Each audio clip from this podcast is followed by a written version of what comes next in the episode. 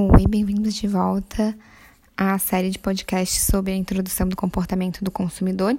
Esse é o segundo áudio em que eu vou dar continuidade às discussões gerais sobre por que é importante a gente estudar o comportamento do consumidor.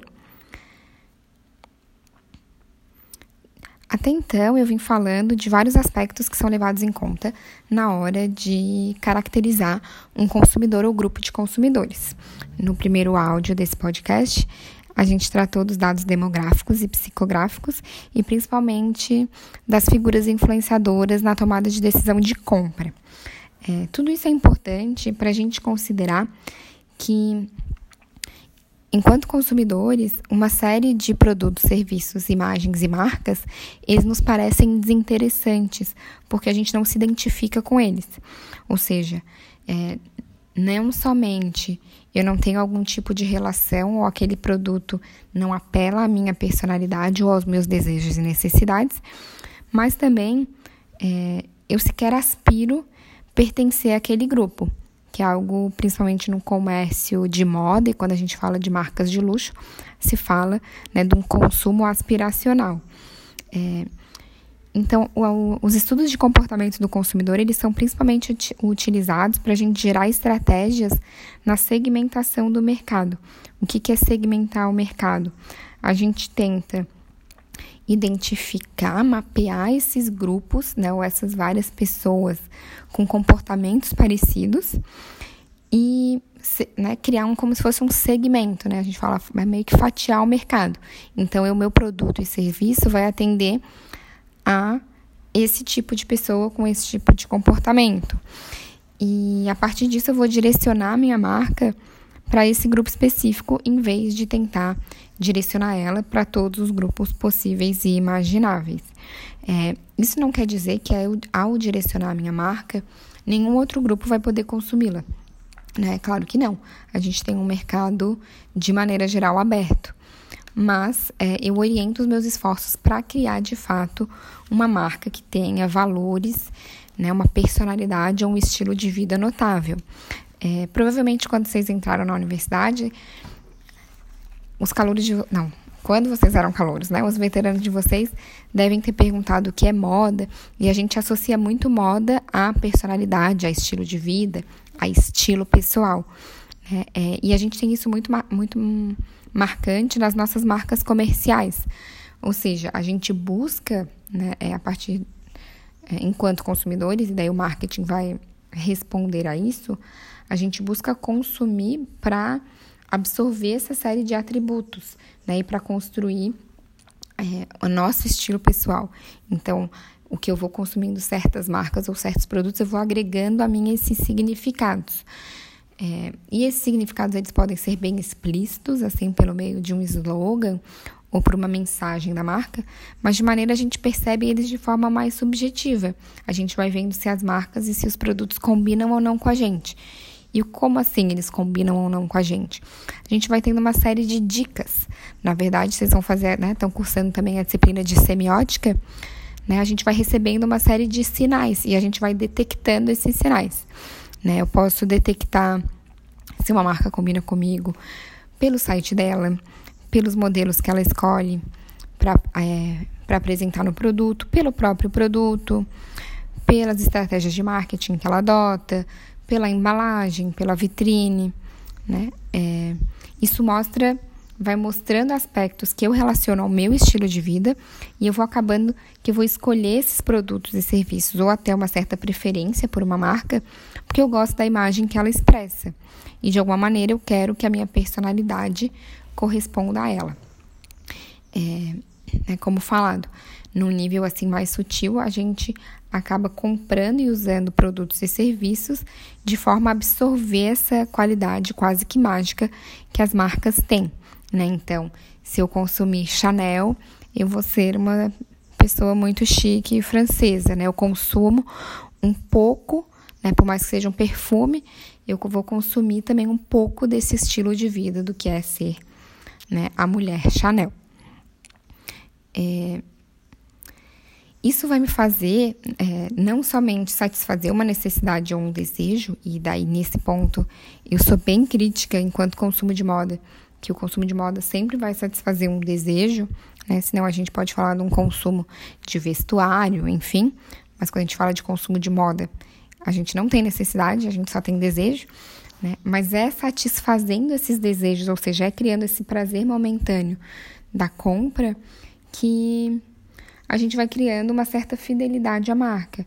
E isso é uma das coisas mais difíceis da gente conseguir.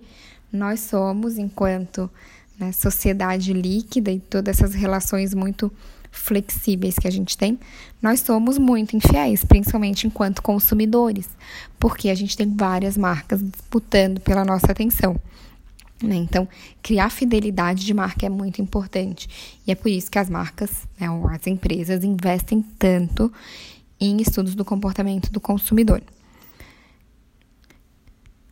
Esses estudos vão, então, né, para vocês entenderem a aplicabilidade dessa nossa pesquisa, a gente vai enriquecendo essa rede de significações. Eu vou entendendo como né, é, as pessoas vão dar significado ao meu produto e ao meu serviço e eu vou tentar ajustar o meu discurso, né, seja um discurso verbal, né, de um tipo de um comunicado que eu vou fazer, ou um discurso mais imagético, né, ou até em outras estratégias de marketing de experiência.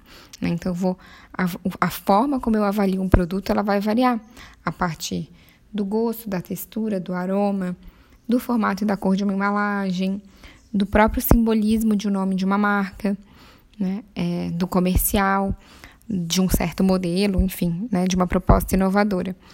Um exemplo que eu não devo ter dado para vocês ainda, porque ele é, né, eu geralmente comento ele na hora de criatividade. Vocês já ouviram falar do sorvete Häagen-Dazs? É, a marca Häagen-Dazs é uma marca americana, não é um sorvete sueco ou finlandês, como a gente poderia imaginar, né, até da Noruega. Então, se criou o nome Häagen-Dazs, né, então essa, essas duas palavras, que a gente né, parece ser um sobrenome nórdico, justamente na, na tentativa de criar uma marca de sorvetes que fosse vista como sofisticada é, e, né, fazendo pesquisa de comportamento do consumidor, se descobriu que né? É uma associação de sofisticação com frio tende a remeter aos países nórdicos. Né? Então, Noruega, é, Dinamarca, Finlândia. E né, os profissionais de marketing abriram dicionários e foram buscar né, é, que tipo de grafia ou que tipo de palavras e sonoridade pareciam-nos ter né, esses aspectos nórdicos. E eles juntaram várias sílabas, claro que não foi algo completamente aleatório assim, né? É, foram fazendo estudos e vendo que também era pronunciável, mas eles juntaram as sílabas né, que teriam essa expressividade mais nórdica e criaram esse nome Hagen-Dazs. Enquanto isso, aqui no Brasil, a gente acha é, né, que existe lá o senhor Hagen-Dazs, que há 200 anos atrás criou o primeiro sorvete no quintal da casa dele. Né? Então, é, tem uma série de significados que a gente fala escondidos. Eu não sei se escondidos, mas eles são subjacentes, né? Porque a gente não lida com eles de forma tão explícita e consciente, mas eles são, são sempre formatados para é, influenciar a nossa percepção né, a percepção de uma marca, a percepção de um produto e nos levar a consumir essa marca e um produto, não só né, a consumir cegamente, mas realmente consumir é, de forma a agregá-los a esse nosso estilo de vida. Né, então, a gente tem as nossas opiniões e os nossos desejos é, influenciados pelos nossos grupos de colegas, pelo que a gente vê na televisão, pela nossa cultura. Né, então, é, nesse caso do Häagen-Dazs é uma coisa razoavelmente né, compartilhada, mas em certas culturas a gente pode ter uma percepção diferente das coisas.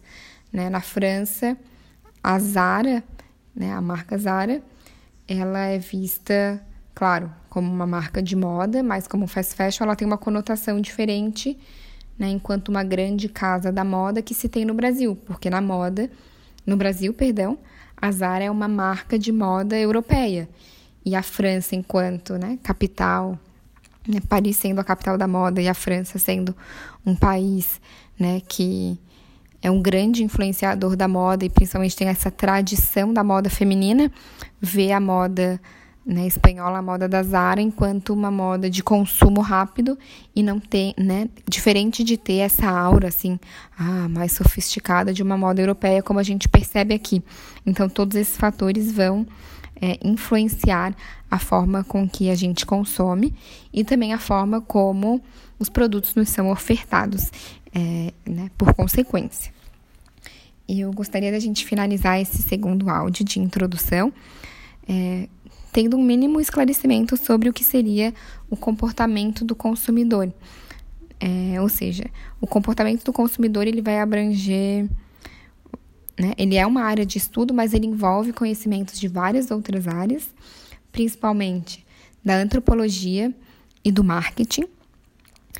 É, e é basicamente o estudo de processos envolvidos quando pessoas ou grupos de pessoas selecionam, compram, usam ou dispõem de produtos e serviços, e a gente pode ampliar isso para produtos, serviços, ideias e experiências para satisfazer as necessidades, mas principalmente os desejos dos consumidores.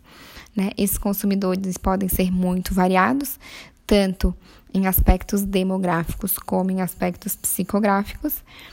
É, o consumidor pode até mesmo vir a ser uma empresa mas a gente vai discutir isso nos próximos encontros. Até lá!